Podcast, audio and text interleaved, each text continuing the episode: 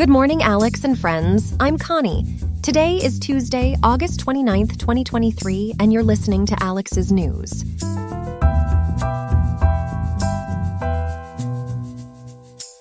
Let's dive right in with the weather forecast. Riverside is experiencing a scorcher today with highs soaring up to 105.4 degrees, and the nighttime won't offer much of a chill with lows anticipated at 77.5.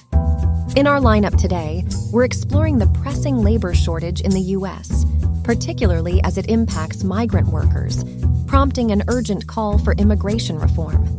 The heat is also on American Airlines as they face a record shattering $4.1 million fine for tarmac delay violations. Rounding off, we look at the revenge travel trend. Dalata's CEO tells us why he believes this could create a lasting shift in consumer behavior. So, tighten your seatbelts. We're taking off the ground with Alex's news.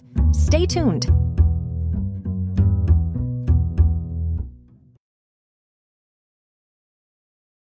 We begin this morning with our top story on an issue that has been making headlines across the country the labor shortage in the United States and its relationship to the challenges facing migrant workers seeking legal work permits.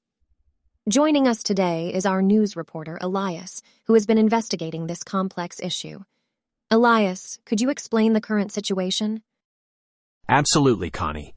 The labor shortage is a pressing issue that's closely linked with the struggles of migrants seeking asylum. They're unable to work due to the lack of proper documentation.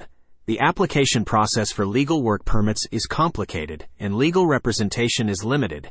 As NPR reported, instances like Eddie from Colombia demonstrate how this can take months, making it very difficult for these workers to support themselves and their families. This is indeed concerning. Are there any immediate efforts being carried out to expedite the work authorization for these asylum seekers? We do see some high-profile policymakers, such as New York Governor Kathy Hochul and New York City Mayor Eric Adams, pushing for exactly that. They, along with business leaders, recognize the urgent need to address this labor shortage in industries such as manufacturing, farming, and hospitality. But Congress is somewhat divided on the matter, and we have to underline the backlog of work permit applications at the U.S. Citizenship and Immigration Services, the lack of sufficient staffing within the agency worsens the situation. You mentioned the active role of business leaders. Can you shed more light on their actions? Certainly. The U.S. Chamber of Commerce, for example, emphasizes how small businesses feel the pinch amidst these labor shortages. They're advocating for an immigration reform that's favorable for businesses. One such case spotlighted in their report is Mike Zaffaroni, a Florida business owner who struggles to secure enough temporary work visas for his landscaping operation. Remember, Connie, the quota for these H-2B visas hasn't seen any changes since 1990. This only adds to the uncertainties for employers. How are they suggesting we address this problem? Their suggestion is to increase the annual caps on H-2B visa issuance and to expand quotas on other temporary worker programs. They believe this could be part of a broader immigration reform that supports the challenges faced by small businesses and enable growth and competitive advantage. The implications of this issue seem to be quite significant. Where do we go from here, Elias? As these articles have pointed out, addressing these challenges isn't simply a matter of urgency, but a necessity. We're looking at complexities in the application process, staffing issues at immigration services, and the crucial role of small businesses in the economy. Legal immigration reform seems to be the favored solution, presented both by lawmakers and business leaders. However, we'll have to look at how things unfold in the coming weeks and months. Thank you, Elias, for this in-depth analysis of such a pressing issue. Appreciate your efforts. My pleasure, Connie. Welcome back to the program and continuing with our news rundown, let's delve into a notable penalty levied against one of our major airlines. Our reporter Grace has been following this one very closely. Grace, fill us in. Absolutely, Connie. The news that's making waves in the aviation industry today is the U.S. Department of Transportation, or DOT for short, handing out a hefty fine of $4.1 million to American Airlines. Federal regulators are dubbing this the largest fine for tarmac delay violations ever imposed on an airline. That's quite a statement. The largest tarmac delay fine in history, correct? Correct, Connie. American Airlines found itself on the receiving end of this penalty following an investigation by the DOT's Office of Aviation Consumer Protection. Their probe discovered that between 2018 and 2021, 43 domestic flights were left on the tarmac for remarkably extended periods, departing significantly from rules regarding passenger rights to deplane during such delays. And just how many passengers were inconvenienced by this issue? Over 5,800 passengers were directly affected by these delays, Connie. The majority occurred at Dallas Fort Worth International Airport, although additional incidents were reported at Houston, San Antonio, and even Washington, D.C. That's a very large number of people. We often hear about airlines receiving exceptions for such delays. Were any of these incidents on American Airlines an exception to the rules? The DOTS investigation concluded that none of these held up to any exceptions offered by regulation, such as safety or security concerns. To make matters worse, a notable incident involved passengers not being provided with required food and water. And what steps has American Airlines taken to rectify this situation? American Airlines did acknowledge their wrongdoing, and they've committed to efforts aimed at minimizing such delays in the future. They've undertaken some proactive measures, such as employing data analytics tools to better predict and manage severe weather disruptions and reduce airport congestion. These efforts have warranted them a $2.05 million credit, which brings down the overall fine to $4.1 million. The DOT's actions seem to be a part of a bigger picture here. Very true, Connie.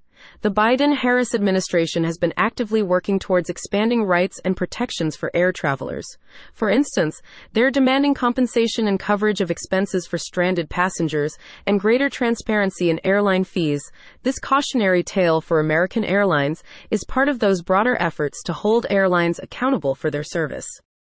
And this isn't the first time American Airlines has faced a fine for such an issue, right? You're correct. Cast your mind back just five years to 2016, and you'll find the airline finned $1.6 million for a similar issue. They've since apologized and attributed the delays to unavoidable weather events, emphasizing that they constituted less than 0.001% of its total flights during the investigated period. Multiple sources have been keeping an eye on this news, right, Grace? They certainly have, Connie. The reporting on this story has spanned outlets such as NPR, The New York Times, Reuters, and the Associated Press. Information has also been shared via an official press release from American Airlines, as well as from the U.S. Department of Transportation. Thanks so much for giving us the lowdown on this issue, Grace. Always happy to bring our viewers the full story, Connie. Let's now dive into our third story for today, which revolves around the concept of revenge travel. It seems that the Irish hotel chain Dalata has observed some interesting trends in consumer behavior, which could extend beyond the current pandemic times. To delve more deeply into the topic, we have Ethan, our consumer trends expert, with us. Ethan, what can you tell us about this revenge travel trend? Good to be with you, Connie. So, revenge travel is this idea where consumers, after being cooped up during pandemic lockdowns, are now prioritizing travel and experiences over material purchases. And as you mentioned, Dalata's CEO believes this behavior could be a possible lasting change in spending habits. This term was actually in use before COVID 19, but the pandemic has seen it spread to a much wider population.